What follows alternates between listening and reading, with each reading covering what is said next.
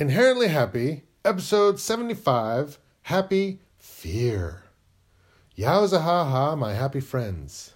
Prithee, tell me, what is it that scares you most? Me, I used to be afraid of everything. Not at first. Things were great at first. Being a cute kid, I actually had people fighting over me. Pretty great. But growth spurts can be ruinous and can take the shine right off the old golden apple. And then anxiety, nervousness, and panic can take hold. And clumsy accidents, injuries, and victimizations can crash the already busted-up party, making one a target and an object of ridicule and disgust, who still held on to the notion of once being golden and couldn't understand what, how, or why that shining dawn went away. So people became something to avoid, lest they mock or bully me. Certain foods became too risky, as they might adversely react to a nervous stomach and lead to further weakness. Animals that might attack or sense fear were shunned, but one still must go out into the world, mustn't one? Even a nauseating, heart-palpitating, knee-knocking one. I was also afraid of anyone seeing my fear, and so I walked alone.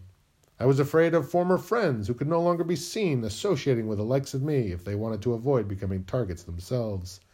Even other victims wouldn't band together with me, or they might get noticed more than they already were. Now people fought to avoid or bully me. Line forms on the left. And I was only eight.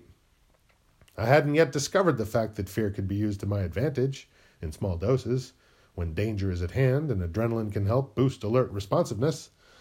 But not then, no. I was just afraid of everything. It was debilitating. A dog bit me on the neck, requiring stitches, so I became deathly afraid of dogs. I was very pale and sunburned easily, so I became afraid of the sun. Spicy foods, dairy, peanut butter, and shellfish made my eyes water, produced phlegm, made my nose run, and made me gag. So I was afraid of all but the blandest of foods. I developed motion sickness, so I feared long car trips, bus rides, boats, and planes. I lived down the street from a cemetery, so I feared ghosts, zombies, vampires, and a host of other ghoulish creatures. I feared dying, death, and the dark. I was never formally taught to swim, and so I feared water. I feared heights, and pain, and loud noises, and storms, and icy patches on the sidewalk that could knock me on my ass. I feared not being close to a bathroom when I had to throw up, or any of a host of other horrendous gastrointestinal distresses. I feared germs and bugs and bees and pricker bushes and needles and knives, scrapes and bruises and spiders and blood and broken glass, jagged rocks, hot stoves, frostbite, and anything acidic that might get in my eyes.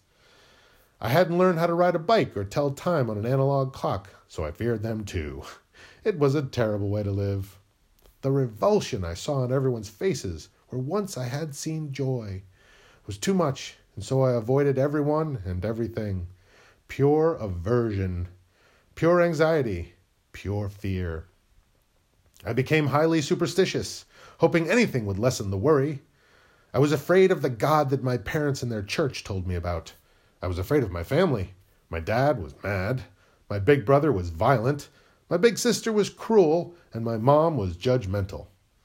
I didn't step on sidewalk cracks through fear of breaking my mother's back and going to jail or hell for it, because, yes, you better believe I was afraid of jail and hell.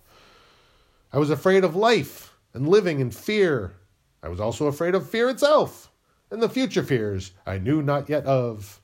I was a nervous wreck, and I was just a little kid. I tried to forget, but I thought about all of it all the time. Nightmares and day quakes that shook me to my core. How was I still alive? Why? I threw myself into religion and followed the rules to the letter. If killing was bad, then wasn't I a sinner for eating salad or for using soap against bacteria? If disobeying my parents was bad, then why did none of their advice ever help? Mom said I should try to feel bad for the bullies, who probably had tough lives, and that I should laugh their scorn off, taking away its power. Both of those backfired spectacularly.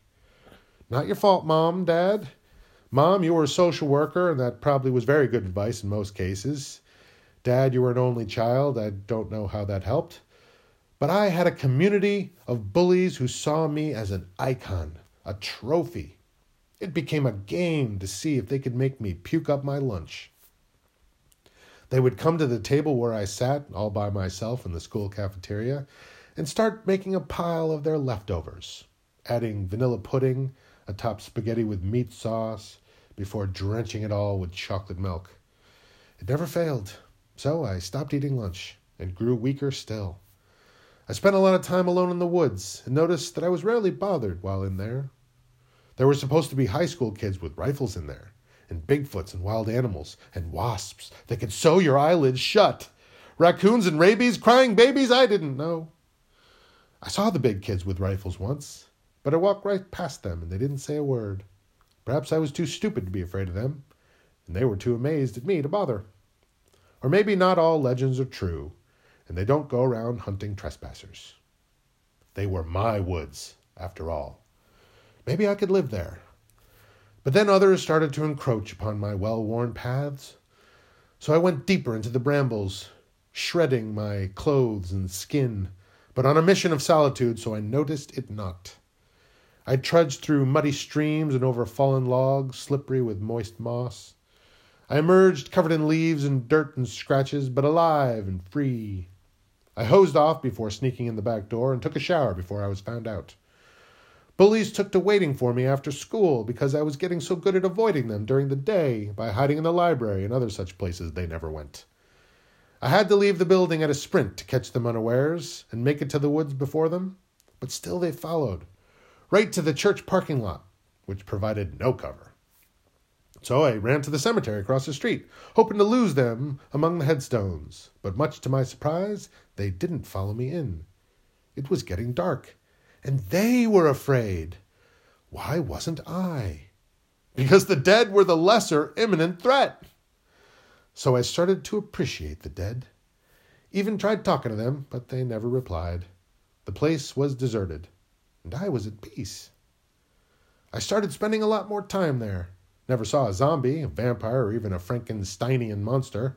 No werewolves, harpies, banshees, or chupacabras. Nary a specter or even a will-o'-the-wisp. I had accidentally stumbled upon the first rule of overcoming one's fears. Facing them.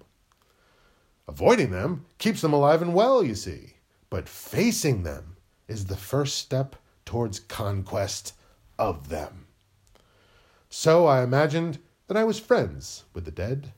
As I walked through the cemetery, my cemetery, I would address the unseen corpses interred and buried there by the names on their gravestones.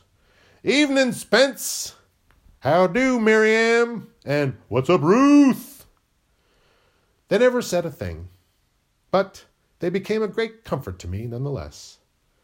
I asked for advice and imagined their wisdom was something profound and deceptively simple.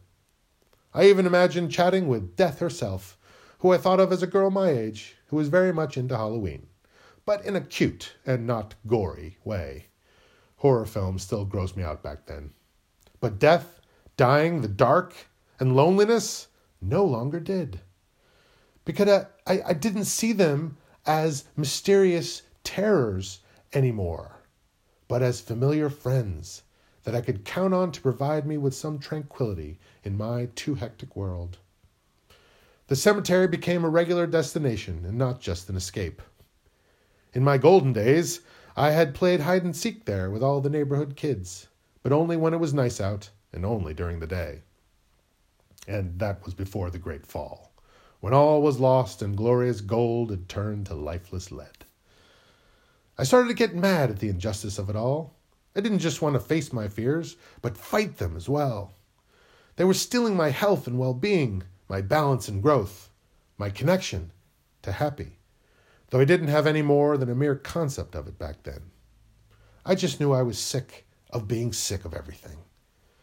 So when I was ten, I decided to ask my parents, nay, demand, that I be allowed to switch schools so that I could start all over and reinvent myself.